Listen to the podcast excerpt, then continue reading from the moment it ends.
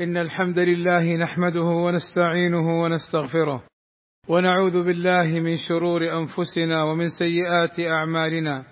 من يهده الله فلا مضل له ومن يضلل فلا هادي له. وأشهد أن لا إله إلا الله وحده لا شريك له وأشهد أن محمدا عبده ورسوله. يا أيها الذين آمنوا اتقوا الله حق تقاته ولا تموتن إلا وأنتم مسلمون.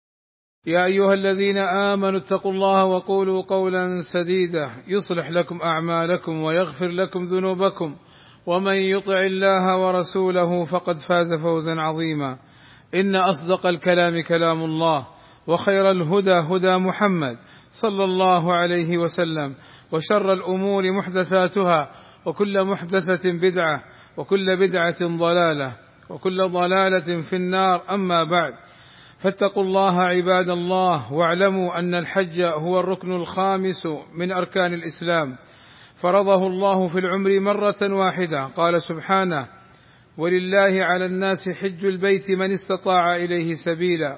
وقال صلى الله عليه وسلم بني الإسلام على خمس. وذكر منها وحج البيت. فمن كان مستطيعا للحج ولم يحج سابقا فليبادر بالحصول على تصريح الحج ثم يحج. وفي الحج منافع ومواسم للخيرات كما قال سبحانه وتعالى في الحج ليشهدوا منافع لهم. فمن ذلك الفوز بالجنة. قال صلى الله عليه وسلم الحج المبرور ليس له جزاء إلا الجنة. ومن ذلك أن الحج فيه مغفرة للذنوب. قال صلى الله عليه وسلم من حج لله فلم يرفث ولم يفسق رجع كيوم ولدته أمه. وهذا في الذنوب التي بين العبد وبين ربه وعليه أن يتحلل من حقوق الناس فليست داخلة في العفو والمغفرة. ومن المنافع التعارف بين المسلمين والتعاون بينهم على البر والتقوى. ومنها المنافع الدنيوية كالتجارة. قال سبحانه وتعالى ليس عليكم جناح أن تبتغوا فضلا من ربكم يعني التجارة في الحج وعلى الحاج أن يتقي الله وأن يتحلى بمحاسن الأخلاق وأن يجتنب مساوئها. قال تعالى الحج أشهر معلومات فمن فرض فيهن الحج فلا رفث ولا فسوق ولا جدال في الحج وما تفعلوا من خير يعلمه الله وتزودوا فإن خير الزاد التقوى واتقون يا أولي الألباب. ويحتاج الحاج إلى الصبر وحسن الخلق وبذل المعروف والرفق والرحمة والأمانة. عباد الله إن الالتزام بأنظمة أمن الحجاج وسلامتهم كالالتزام بالحج بتصريح والالتزام بعدم الافتراش على الطريق وغيرها من الأنظمة التي المقصود منها سلامة الحجيج ومصلحتهم فإنه من التعاون على البر والتقوى ليكون الحج خاليا مما يؤذي الحجيج. وطاعة ولي الأمر واجبة. قال تعالى يا أيها الذين آمنوا أطيعوا الله وأطيعوا الرسول وأولي الأمر منكم. وقال صلى الله عليه وسلم من يطع الأمير فقد أطاعني ومن يعص الأمير فقد عصاني. والله أسأل لي ولكم التوفيق والسداد وأن يغفر لنا الذنوب والآثام. إنه سميع مجيب الدعاء. الحمد لله رب العالمين والصلاة والسلام على المبعوث رحمة للعالمين وعلى آله وصحبه أجمعين عباد الله. من لم يتيسر له الحج فليغتنم العمل في عشر ذي الحجة.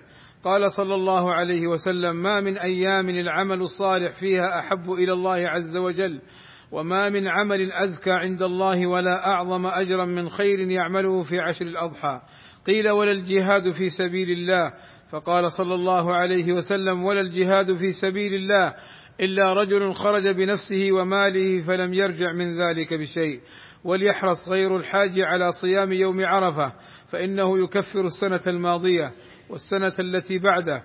قال صلى الله عليه وسلم صيام يوم عرفة إني أحتسب على الله أن يكفر السنة التي بعده والسنة التي قبله وليحذر الحاج وغيره من ضربة الشمس وشدة الحر وليتخذ إجراءات السلامة باستعمال ما يقي من الشمس وشرب الماء والسوائل وتطبيق الإرشادات الصادرة من الجهات المختصة.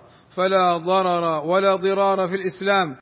وإن الجهود المبذولة من المملكة العربية السعودية في خدمة الحرمين الشريفين ورعاية الحجاج والمعتمرين بل ولجميع المواطنين والمقيمين لهي جهود عظيمة.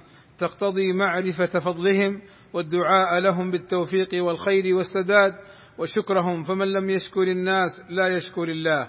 عباد الله إن الله وملائكته يصلون على النبي. يا أيها الذين آمنوا صلوا عليه وسلموا تسليما. فاللهم صل على محمد وأزواجه وذريته كما صليت على آل إبراهيم. وبارك على محمد وأزواجه وذريته كما باركت على آل إبراهيم إنك حميد مجيد. وارض اللهم عن الخلفاء الراشدين أبي بكر وعمر وعثمان وعلي وعن جميع أصحاب النبي صلى الله عليه وسلم والتابعين لهم بإحسان وعنا معهم بمنك وكرمك. اللهم آتنا في الدنيا حسنة وفي الآخرة حسنة وقنا عذاب النار. اللهم اغفر للمسلمين والمسلمات والمؤمنين والمؤمنات الأحياء منهم والأموات. اللهم وفق ولي أمرنا الملك سلمان بن عبد العزيز وولي عهده الأمير محمد بن سلمان لما تحبه وترضاه وأصلح بهما البلاد والعباد واحفظهما من كل سوء. اللهم أيدهما بتأييدك ووفقهما بتوفيقك وأعز بهما الإسلام والمسلمين والصلاة والسلام على المبعوث رحمة للعالمين والحمد لله رب العالمين.